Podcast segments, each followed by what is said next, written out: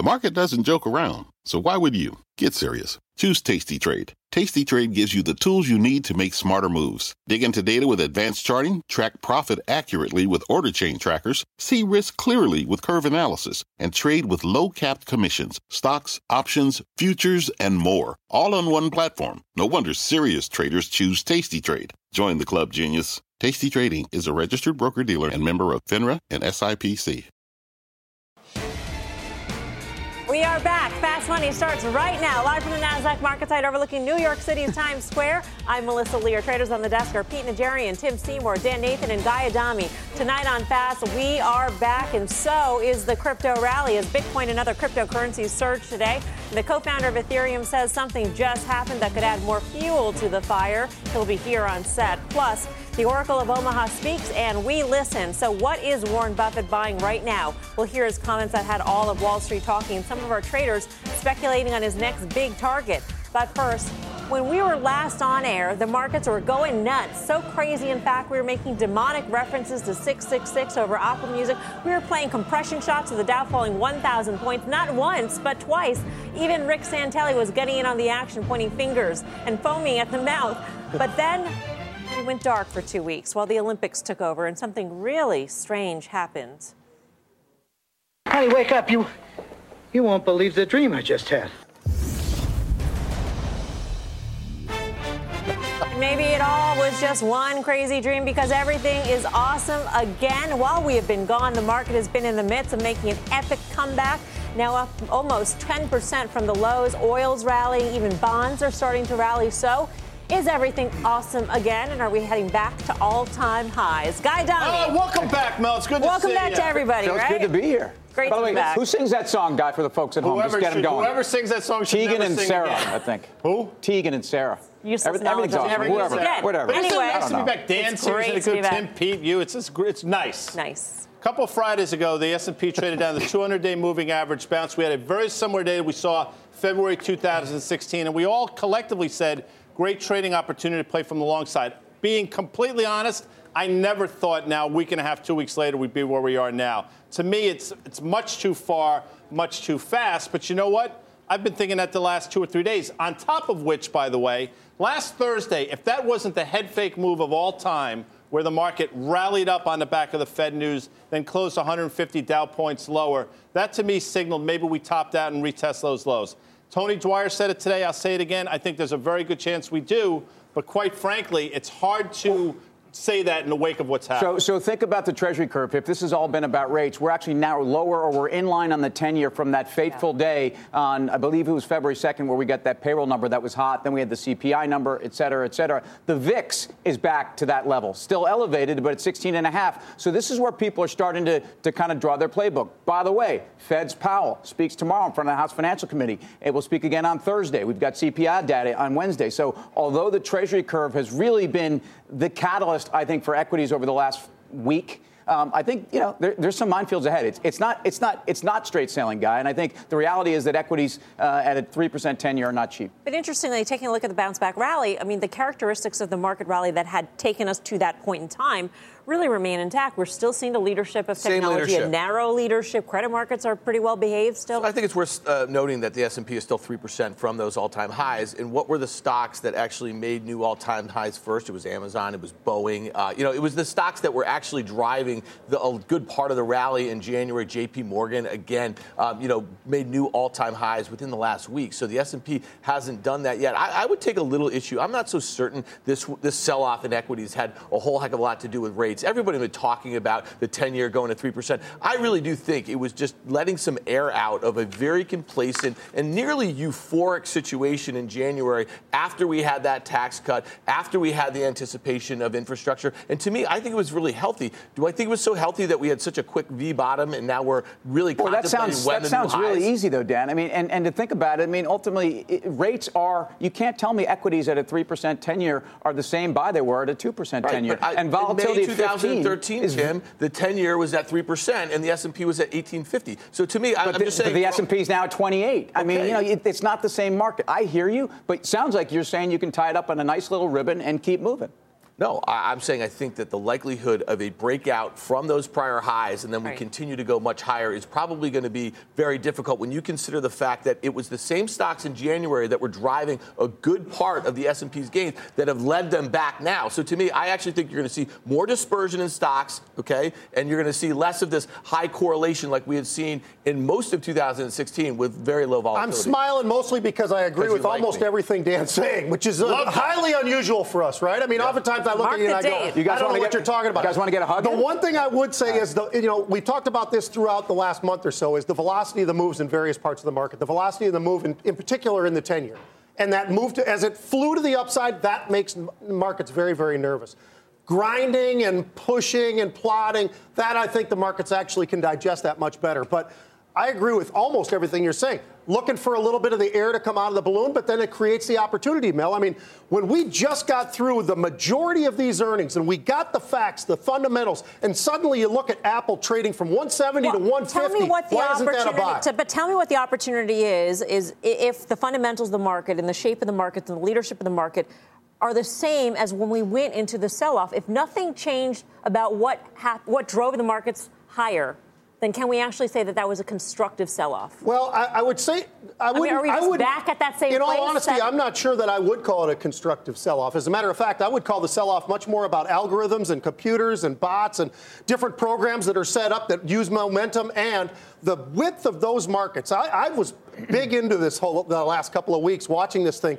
When you have bid-ask spreads that are as wide as they are, and people are panicked, and suddenly you hit a bid. When you hit a bid that is much different than those tight bids enough that's what causes the panic because people are getting filled at terrible prices. Yeah, and, and, I, and I, maybe Tim misunderstood. Maybe I wasn't clear. It's probably the latter. But I do think there's a potential for a retest in this market. Uh, you know, the VIX is back down. You said 15 and a half, 16. Does have a little room to the downside? Pete would say correctly that the, probably the VIX is giving you another shot, quite frankly, on the downside. And I would agree with that. I can't believe we're going to have that textbook of a move where we trade down to the 200-day moving average in the S&P and then off to all new highs, and never, nothing has changed. I do think there's still some. Uh, there's still some fear factor left. so the one, the one last thing I'd like to just say real quick on the velocity in this market is volatility. How long did we actually stay above 20 on the VIX? We were there for, for two weeks. Yeah. No, but that's not a while. Normally, you'd expect that to take much longer. We got up to 50. We closed at 37 on one occasion. That volatility absolutely spiked. Everybody around the world, including Jim Cramer, talked, Cramer talked about, oh my goodness, all these inverse and all the rest of this stuff and the volatility. And yet it lasted from February 2nd to February 14th, and the next day we dropped. so dropped is under the consensus here that the sell-off didn't last long enough?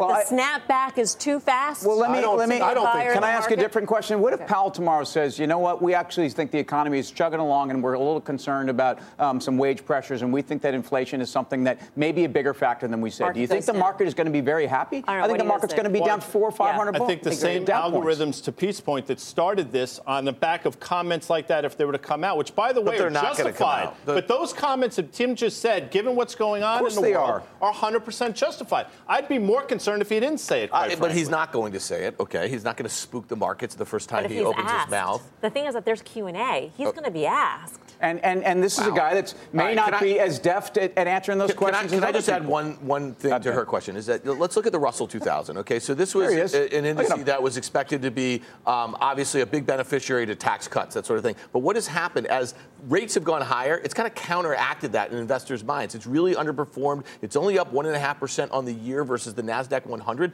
Now that's up about seven, eight percent, that sort of thing. So I think you want to keep an eye on the Russell and the underperformance there because I think that may be a better indicator of how investors are viewing risk in the market rather than focus on these 10 leaders that we know have doing, done a ton of heavy lifting. But that doesn't sound so great, Dan, it because doesn't. again, small. It doesn't. Okay. I mean, I'm not so yeah. so small caps really should be in Goldilocks here because you have a case where not only are small businesses being helped by this tax deal, but actually you have a case where rates are still very, very low. Unemployment is where it is. Wages are going higher. So I, I agree. Look at European equities. I mean, European equities have been in, in a terrible space. The DAX is only up about 5.5% off of those lows with the dollar weaker during this time. Uh, you know, some things aren't fully healed. Well, despite the broad rally, there are two big industry groups that have fallen and can't seem to get up. Our next guest says that could spell more trouble ahead for consumer stocks. Chart master Carter Worth of Cornerstone Macros over at the Plasma. Hey, Carter. Hi, guys. Great to see you. Great to be back. Um, interesting, yes. Cars and homes. I mean, this is a big part of GDP and a big part of the market. And they just don't act well. If you think about it, they weren't uh, performing in line with the market leading up to the swoon. They underperformed during the swoon, and they've bounced less since the bounce uh, post swoon. Uh, I wanted to look at three ETFs and then sort of drill down. I've got uh, auto ETF, cute symbol, CARZ, 34 stocks. It's everything you could possibly imagine. Home construction, ITB, and then home builders. Now, there's some overlap in these two. So if you net out the uh, double counting, you've got 90 stocks, and the whole thing is worth 1.8 trillion. what I tried to do here is plot all 90 stocks equal weight as though it were an index, uh, a basket. So first, let's look at the names just to uh, put this in context. These are the leading uh, names that are in the CARZ um, ETF. But it's not only Toyota and Daimler, GM, Ford. It's, it's Tesla, it's Nissan, it's um, Subaru, it's Porsche, it's Ferrari, it's all of them. Um, now, here, for instance, are the biggest holders in the home construction. You've got Lennar, DR Horton, NVR, and down today, down today, Pulte Toll. Now, the um, XHB is a broader aggregate, and it's got home builders in it, but it also has things like Home Depot, up only 11 cents today, Lowe's, Johnson Controls, Williams Sonoma, uh, Whirlpool. So if I were to take all 90 stocks and plot them as a basket, that $1.8 trillion, this is what it looks like. And I think you can draw the lines one way like this, which is that's a fairly well formed head and shoulders top. And those typically are resolved by lower prices. Now, let's take away the lines, and I want to look at the bounce of late. Now, I, on trend, and it's come down to trend, and it's sort of bouncing. But here's the issue the bounce, the sell off in line with the market, but more than the market, and the bounce. Remember, the market has bounced all the way back to here. Now, to put that in, in optical context, look at the next chart. So here's the same thing. So even as we're going up absolute, albeit barely, look at the relative performance to the S&P. It's making new lows, which means it's not bouncing. The money's not going into this area of the market. It, it's a problem. Um, keep going. So here's the chart. Again, I think you can draw the lines like this. And what I'm expecting is that this is the beginning of something not good. And most of these stocks really underperformed badly today. I think it's an area of the market that speaks to rates, among other things. But I do not want to be overweight or even long most of this stuff.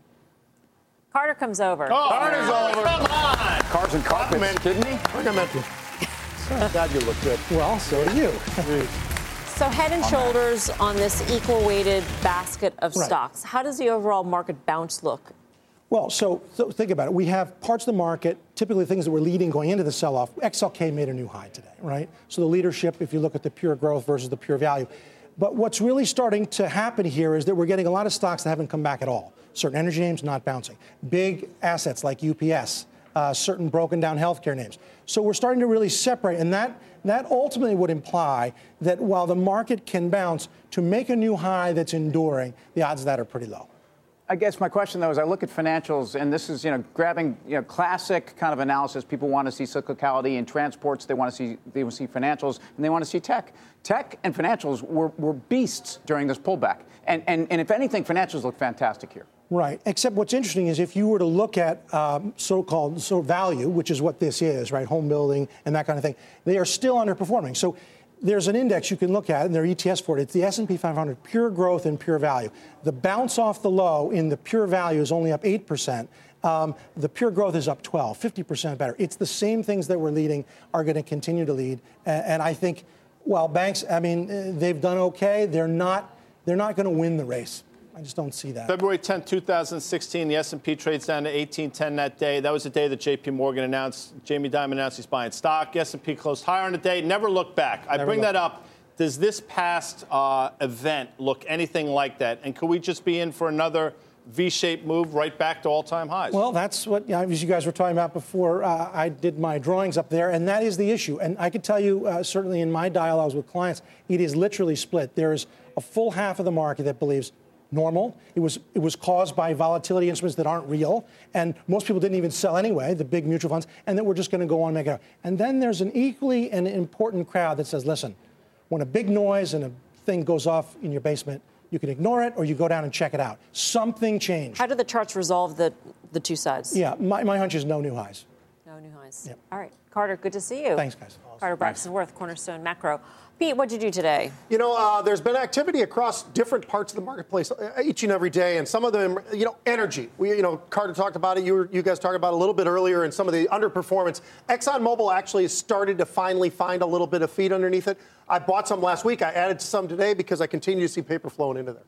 Look at what's going on in agriculture and ag commodities, the ag lag in some of these equities, Mosaic, uh, CF, even a, a COSAN, CZZ ticker down in Brazil, ethanol. I mean, watch this stuff because soy's making highs, wheat's making highs, things you should follow. Dan? Yeah, you know, Walmart's interesting. You know, you're talking about the volatility. Here's single stock volatility for fundamental reasons, except for the fact that this stock went from 90 in November to 110 just in January. Now it came back to that 90 level. To me, I think there's a lot of support at 90. You want to use that as a stop with the stock here at 93, but I bought a little bit today. I'm looking for a play back to mid to high 90s. Larry McDonald did extraordinarily thoughtful work on what Tim just said. I encourage you to read it. And chips have really, I got to tell you, look at the move in Micron over the last couple weeks. The chip stocks, although sold off in that whole frenzy, really didn't get hammered. They're almost back to levels that we saw pre sell off. I think chips go higher. All right, coming up, it's not just a stock comeback. Cryptos are on fire, and something just happened that could have all the coins heading straight to all time highs. The co founder of one of the largest coins, Ethereum, will be here to explain. Plus, General Electric trading below 15 bucks a share as the company's problems continue to mount. But is there a light at the end of the tunnel? Jim Cramer will be here to sound off. And later, Dropbox just filed its IPO, and a herd of unicorns could be right behind it. We will tell you which company could be the next big IPO and which company should stay private as long as possible. Good to be back with you all. Much more fast money still ahead. The accounting uh, at GE has not been a model uh, at all in, in, in, in, recent years. Uh, uh but you can make mistakes in something like insurance reserving big time. And long term care has probably been the biggest single uh, uh, element of misreserving in insurance throughout the industry. Uh, and they were in it big time, and, and uh, uh, I was, but I was staggered by the amount of it. That was the Oracle of Omaha, Warren Buffett, talking to our Becky Quick on Squawk Box today about the slew of problems at the once great General Electric. He also added that he sold his small stake in the company at about 29 bucks a share. That's a nice trade, Warren. But uh, how much worse can it get from here, Guy? We actually saw GE touch 13 and change. 13.95, actually. Yeah. I think it was a seven-year low, but the stock closed higher and it traded about one and a half times normal volume. So maybe, just maybe, with this news, which was awful, by the way maybe this was a kitchen sink in terms of news for the stock, and maybe Tim's going to wind up being right. I've been negative in this name for a long, long time. I think most of us here have been for good reason. But when you have a day like today where it should have cratered and it didn't, albeit the tape bailed it out, at least now you have something to trade against in the form of a $14 low. All right, hold on one second. We've actually got some breaking news here. It's a Cramer alert. No! there it is. Jim Cramer joining us now from the set of Mad Money, and we love curling, but we do love you, Jim. It's great to see you. oh, great to see you, Melissa, and the gang, and I'm glad we're all back on. It yeah, feels th- terrific. Thank goodness. Jim, what are your thoughts on GE right now, where it's trading, how it traded today for that matter? Well, I think that it's true that it had a reversal day, and I do think also, guys, right, a lot of people are negative. I, I was too positive for a long time. My worry here is, is that Warren was really top of his game today, and what he was saying is, look, we made a mistake. His own company made a mistake just last year, uh, mispricing the risk of long-term care policies that they insured for AIG. And I think what he basically said was, look, GE, no matter how good John Flannery is, is this is just an intractable issue. And when I hear that, I think, well, when will they ever get a dividend from uh, GE Capital? When will they be able to put this area, this whole issue behind them? And I'm not satisfied that it is behind them yet. So it's a value trap versus a value trade at this point? I think John's doing a terrific job. I mean, what a hand he's been given. Aerospace, he's really turned around. Healthcare, he already had turned around. But these liabilities, whether they be pension or in this case, long term care, particularly unfathomable. And I, if Warren Buffett says that he, his company, the best insurer ever, misjudged the risk, why should I think that John Flannery hasn't done the same? Even though he's got a better board, even though he's doing a lot of right things to make things, I'd say, more accountable, this issue it, it's befuddling everyone, and that's negative. Hey, Jim, quick question for you. He talked, Flannery also talked about the potential of being three core businesses. Is that the right direction? I think so, but do you agree with that? I totally agree with him. And Yeah. I, look, I think if, if he didn't have such nagging problems, he's approaching everything right. And I don't want to bet against him. But my problem is, is that I was watching a lot of us when Warren started talking this morning, and he talked about what GE's been kind of blessing. He was, it was kind of not real, a little opaque, but said they're with Kansas. Kansas is a state regulator that checks off on this stuff. But what, what really what Warren made me feel was like there's going to be even more cash involved than GE may think. And what that says to me is that's something John Flannery can't control. What he can control, I think he's doing a very good job on. JC, can you control the following thing? Your Eagles won the Super Bowl. It's now a month or so later. Has the is the bloom off the rose? Have you come down from that high? Are you looking forward to, to the to the draft? I mean, talk to me about the birds. Talk to me about Atlanta. Which is when we will, at that point, maybe not be the champ. Uh, I, look, I am on a high from it every single day. I, I was in Italy, and every day I got up and I still put my Eagles hat on. Not that they knew what that is. I think, uh, as you know, uh, particularly Pete, as you know, these are things that change your life. Uh, I, I cried like a baby after we won, and uh, and, and I, I, you know what? I'll do it again. I just think that this is a team that is my psyche. Uh, the city's my psyche, and I can't be more proud of these guys and the team management. Just f- fantastic.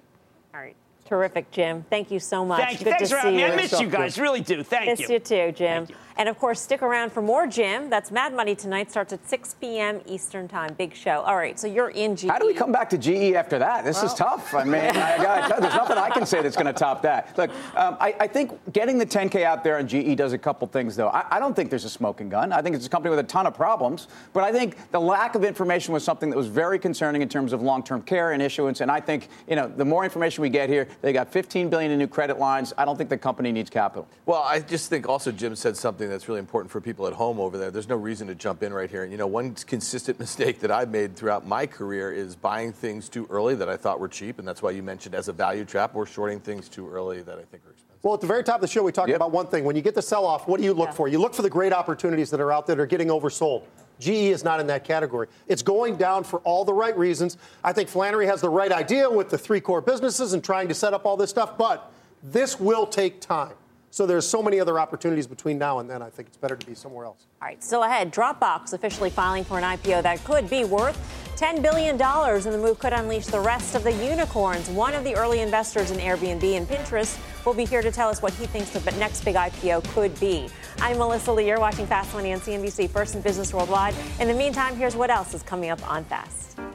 Well, overall, is Berkshire a net buyer or a net seller of stocks right now? It was the interview that stopped Wall Street and sent investors into a tizzy. We'll tell you what names our traders think Warren Buffett's buying right now. Plus, Bitcoin is on fire, and something just happened today that could mean even more gains to come for the crypto space. The co founder of Ethereum will tell us what that is when Fast Money returns. Welcome back to Fast Money. A mega deal in the crypto world could bring in a new wave of retail investors into the space. Bob Pisani's at the New York Stock Exchange with more on this. Hey, Bob. Hello, Melissa. Circle runs a cryptocurrency platform that allows large traders to trade Bitcoin. Today, they announced a deal to buy Poloniex. That's an exchange that allows trading in a large number of cryptocurrencies. Now, this is potentially an important deal for two reasons. First, it's fairly large. It's said to be worth about $400 million. That's large for crypto, but perhaps more importantly, it may help improve perceptions. Now, here's why. Crypto observers have often noted to me that these crypto to crypto exchanges have a lot of legal and regulatory issues. We know that, and that causes a lot of potential investors, particularly the retail investors, to be very reticent about getting involved. Now, Circle buying Poloniex may help give the industry a little more credibility. First, Circle has management credibility. And second, and perhaps most importantly, it has a BitLicense. That's a license to trade cryptocurrencies from the New York State authorities. That's important. All this may help give confidence to the market. Now, Circle, of course, is helping, uh, hoping that it will improve their product and drive more business for them in particular. But The big issue is does this Circle Poloniex tie up create a legitimate challenger to Coinbase, which is the big guy in the space? And some feel that it does. So they say Circle has raised as much money as Coinbase. That's true. It's got legitimate backers. That's true. Goldman Sachs is behind this too. It's got almost as many employees. It's got multiple products. It's got that regulatory license.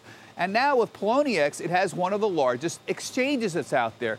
They seem to be saying there is room for another player in the space. Now, with regards to retail investors, Circle has communicated plans to introduce a retail focused app, but they also want to host tokens that can represent anything of value. And this is from their press release this afternoon, including real estate, art and literature, credit, futures, and more. It's a pretty ambitious agenda. We'll see if they can carry through on that. Back to you, Melissa. All right, Bob. Thank you. Bob Pisani at the New York Stock Exchange. For more on the future of cryptocurrencies and blockchain, let's bring in Ethereum co founder and founder of ConsenSys, a software company based on the Ethereum platform, Joe Lubin. Joe, welcome to the show. Great to have you with us. Thanks for having me. Um, so, just can you break down ConsenSys? This is sort of it, it makes that interface a little bit easier in terms uh, of using builds software uh, mostly in the Ethereum ecosystem. Uh, we uh, build software for corporations, for governments, uh, enabling us to move from siloed walled garden systems to shared, trustworthy, uh, fluid, collaborating infrastructure. Uh, we also build a lot of the uh, infrastructure for the public Ethereum ecosystem, enabling us to process around 6 billion requests per day from the public system, and we build lots of applications on the Ethereum platform. In terms of the platform, people will say that the cryptocurrency that is aligned with that platform, so Bitcoin to blockchain, Ether with Ethereum, yeah that the success of that currency, that's sort of like the first app that exists on that platform. To what extent is are these uh, currencies and the success of the currencies a referendum on the success of the underlying platform? Yeah. So first, um, Bitcoin was the first application in the blockchain space. Um, many people uh, realized that there should be many more applications built on this shared trustworthy infrastructure. So uh, we don't consider Ether a cryptocurrency. We consider it a crypto fuel because you need to pay small slices of Ether uh, every time you run a program or store information on public Ethereum. Uh, and it is indeed uh, a referendum on the success of the platform because uh, demand obviously drives Uh, the price of the token, and uh, uh, there has been demand.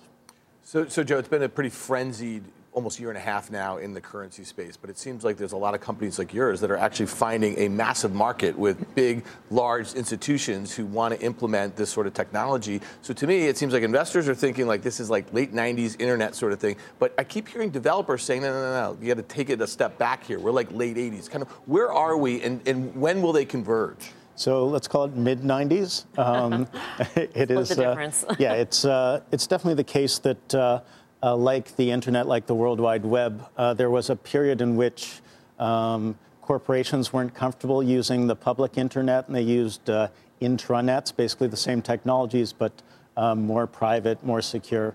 Uh, we're seeing that uh, with many large institutions. We work with uh, quite a few of them, including governments. Um, we're seeing them get their toes a little bit wet with the technology in a private permission context, while Lots of developers are building out uh, many different kinds of applications on the public blockchain, which can also be used on these private permissioned uh, infrastructures.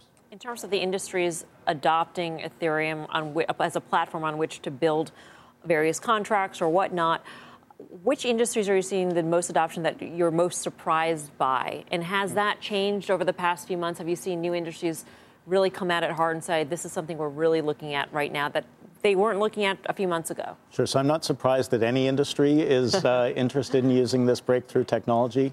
Um, early on, the financial industry, banks uh, essentially jumped into this. Uh, uh partly, perhaps they were concerned about disintermediation, but I, I, think mostly they were interested in the efficiencies, the new business models that, that it would afford. Uh, we're seeing every industry jump into this. Uh, any industry that wants to move from siloed infrastructure uh, to um, essentially collaborating uh, with their competitors uh, within their sectors or industries, across industries, any sort of value chain um, that can house shared infrastructure for many different actors that want to compete but also collaborate. Um, that's perfect for this technology. So shipping, uh, utilities. Yeah, so, so supply chain, Yeah. energy, insurance, banking, healthcare, education, it, uh, we're seeing it everywhere. everything under the sun. Joe, it's great to have you with us. We hope you'll come back. Joe Lubin of ConsenSys, also a co-founder of Ethereum. This is one that you have been in. Yeah, and, and, and again, it's because it's that platform that so much can be built on. And, and I think it's interesting, you know, you talk about, you know, IBM's role with Maersk in building, you know, essentially a, a crypto to decentralized platform for the entire shipping network that they're involved in.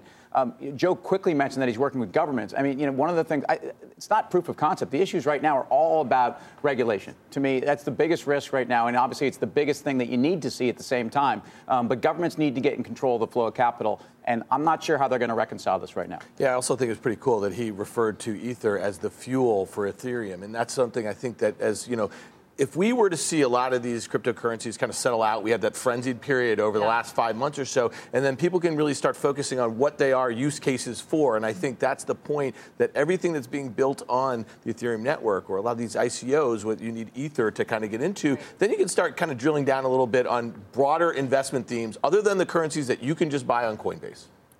Still ahead, the Oracle of Omaha, Warren Buffett, has a $116 billion hole burning in his pocket. So, what should he do with it? The traders will weigh in. Plus, the IPO market heating up as Dropbox files for its public debut. So, will it unleash any of the other high profile unicorns? We've got some clues on who could be next. Much more fast money right after this. Welcome back to Fast Money. Billionaire investor Warren Buffett on Squawk Box earlier today talking to Becky Quick about how he decides what his next big buy is. If we buy something, we don't have the faintest idea whether it's going to go up next week or next month or the next minute. Uh, but if I like it, I, we, we, we buy it. Sounds simple, right? So, with Berkshire now holding over $100 billion in cash, we thought it would be the perfect time to play.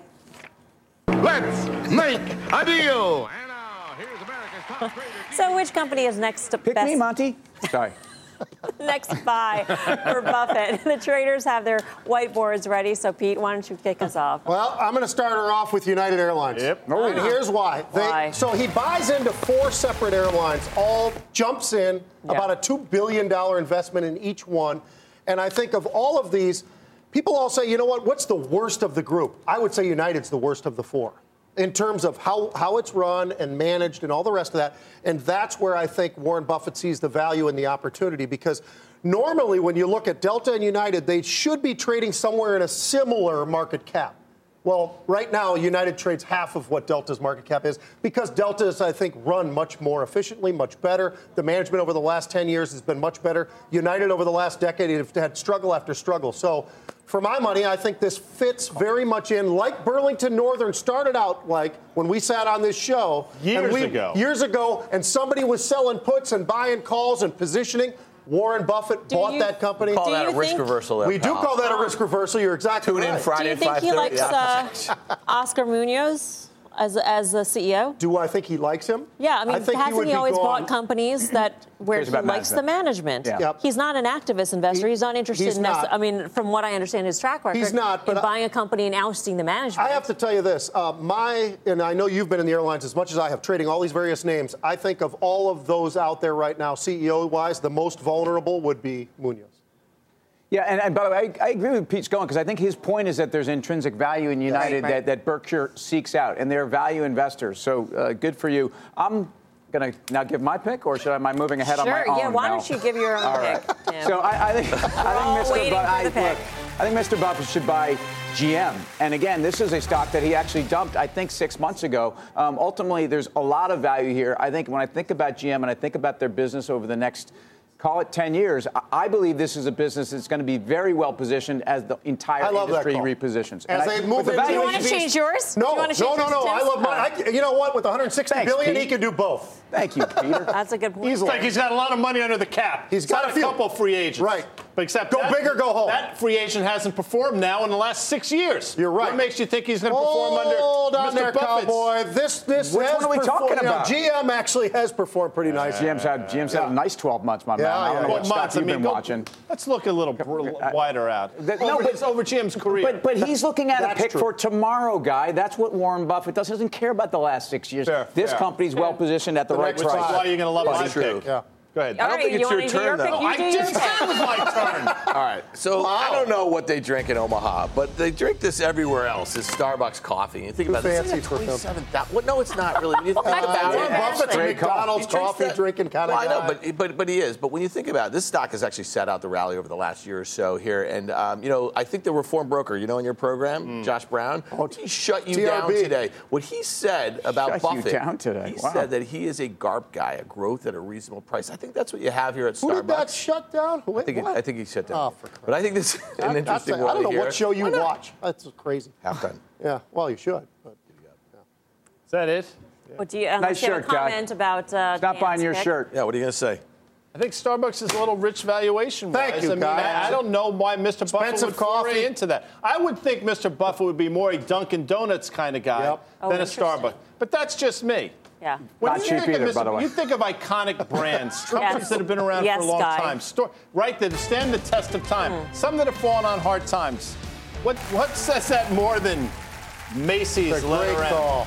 Now you think about Great that. real We're talking estate. about a company with less than a $10 billion market cap, albeit big debt, but a huge real estate interest as well. Mr. Buffett could come in, put his seal of approval on Macy's, maybe dress up as Santa Claus in December this year, not unlike what they did on Miracle on 34th Street, and that sucker goes from 27 to current price to 40, like that. Would that be the only reason why it goes from 27 to 40? Well, it seems- because Mr. what? Buffett bought seems- it. question, seems Mel. to have turned the corner Uh-huh. off, the, off those lows that we have seen. Their holiday season wasn't a disaster. This Bluemercury stuff isn't ridiculous. And I think there is a chance that the stock will trend Did you buy that shirt There? It there? wasn't a disaster, was I it? Seriously, did That you was buy the that big shirt there? Selling point.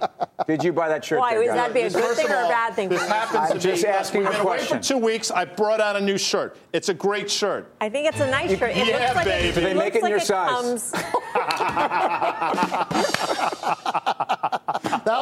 Oh, it's always so good to deliver that one. Anyway. It never fails. There's one thing we know Mr. Buffett likes, and that is Apple, and apparently so do options traders. So Dan's going to break down the options action. Yeah, it's funny. So in Apple today, you know, call volume was one and a half times that of puts. And when you think about that sort of action today, most of it came though in weekly calls and puts, but the most active strike was the March uh, 2nd weekly 180 calls, 36,000 traded, an average price of about a dollar. When you look at that sort of activity, it, that's just punting around. That's short-term traders looking for the breakout. The breakout on March uh, on Friday's close would be 181, and that's just above that prior high here. So, you know, again, this is a stock that has also been very range-bound over the last few months. It did not have the sort of gains that some of its other FANG cohorts. Is it in FANG True yet. Pete? Is it? I don't they've know. added it to it. Yeah, sure. Yeah, in the but extended fang. but the it- extended I guess when you think about it this way, if you're buying the 180 call for a dollar on Monday, you are playing for a one and a half percent move, a breakout to the upside. So to me, you know, just a little short-term trading action. Nice. Where can we do. learn more about That's what things you like do. that, You Melissa? can learn more th- about things like that on Options Action, which is our, our show on Fridays at 5:30 p.m. Eastern Time. It will be back that. as well. Wait. Sweet. Still ahead, Dropbox gearing up for its public debut. One tech investor says it could unleash a flood of other unicorn IPOs this year. He'll tell us which one could be next. Plus, with a recent tragedy in Florida, many investors are taking a hard look at socially responsible investing. But is investing with the moral compass the right move for your portfolio? The answer might surprise you, and we'll explain why when Fast Money returns. Welcome back to Fast Money. The biggest tech company to go public since Snapchat is now waiting in the wings. Dropbox filing for an IPO on the NASDAQ, and that could open the floodgates for many more IPOs. Deirdre Bosa has got all the details. Hey, Deirdre. Hey, Melissa. Well, Dropbox is one of the oldest tech unicorns around, founded in 2007, and its last private market valuation was $10 billion. But investors have wondered if the company is actually worth that much. So here's what we do know from its S1 it has 500 million users, 11 million of which are paying customers. Revenue grew 30% last year to $1.1 billion, while net losses shrunk by 47%. But, guys, on the risk side, revenue did slow in 2017 from the previous year, and Dropbox warns that it may never be profitable. Dropbox also says that its actual number of users is lower than 500 million, as one person may register more than once for the platform. So there could be double or even triple counting here. Now the question is, can its financials get it close to 10 billion in public markets, and how could that set the tone for a number of other aging unicorns? Well, Dropbox names Amazon, Apple, Google, and Microsoft as risk factors, a field that investors will be closely scrutinizing after Snap and Blue Apron fizzled struggled in their debuts amid threats from bigger tech names. Other unicorns will be watching this IPO closely as well. The next big private companies looking to come down the pipe, they include Uber, Spotify, and Airbnb. Guys, just today, head of SoftBank's Vision Fund doubling down on that 2019 IPO roadmap, telling us that Uber is on track. Melissa. All right, thank you very much, Deirdre Bosa. So, with Dropbox going public, will this unleash the unicorn IPOs? Let's bring in an early Airbnb and Pinterest investor, Rick Heitzmann, the founder of FirstMark Capital, an early stage VC firm. Rick, great to have you with us. Thanks. So, you're in the position at, at companies now that might actually go public. Do you watch? IPOs like Dropbox and how they trade first before deciding whether or not to go? Oh, completely. I think market conditions is one of the key factors, and we've been investors in a lot of great IPOs going back, and then going forward, we have another number of companies getting ready to go. And we look at market conditions, and now is about as good as market conditions as we've seen in the last several years. Are you yourself feeling the push to push them out the gate at this point? Not really. We look at the right time to go. So you look at general market conditions and where the company is. So does the company have recurring revenues? Has it figured out their business model? Do they have the right team in place to get from here to there? And I think that will determine if some of these guys go out in 18 or 19. Who are the next ones to go then? I think uh, I think of the decacorns. We call those decacorns. Ones are such big unicorns are worth over 10 billion dollars. But if you think about Lyft, I think Lyft's trying to get out before Uber because you never want to be the second guy out in your space. So I think that's going to get ready to go out. I think Spotify we should see in the next hundred days that they're going to even try a direct listing. And I think that'll be a big, uh, big IPO, especially for New York where they have a ton of people. Do you see any unicorns where you think they should stay private as long as they can at this point?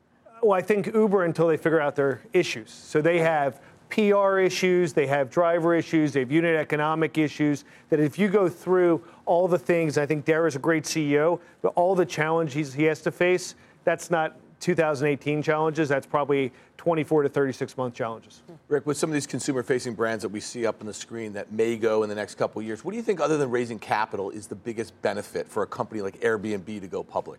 Well, I think those companies are going to have to go out eventually, right? There's going to have to be liquidity for not only their early investors, but their employees. And a lot of these companies care deeply about the employees. So if you're going to go out at some point, you might as well go out when there's great market conditions. So you've figured out your process, you probably build a consumer brand, you have great financial results, you have great market conditions. You're, you know, sometimes great, you know, good is the enemy of great, and you're trying to just find a good market time to get out. All right, Rick, we're going to have to leave it there, but always great to see you. Thank yeah, you for thank your time. You. Rick Heitzmann, First Mark Capital founder. Pete Najarian, I'm, I'm, curious from your standpoint. You know, Rick was talking about these great market conditions. Are they great in your view? I think the market conditions, yes. Um, and when you talk about the names that he, he brings up, yeah. you better still be accelerating, not decelerating in terms of your growth. That was the problem for Snap. Right. Yep. And we've seen what happened with yes. Snap here in yep. terms of stock price. Still ahead, Delta, Hertz, and FedEx all taking a stance against the NRA. Is this good or bad for investors? the answer might surprise you. We'll explain why. And we're live at the NASDAQ market site, of course. Don't go anywhere because we've got much more fast money right after this.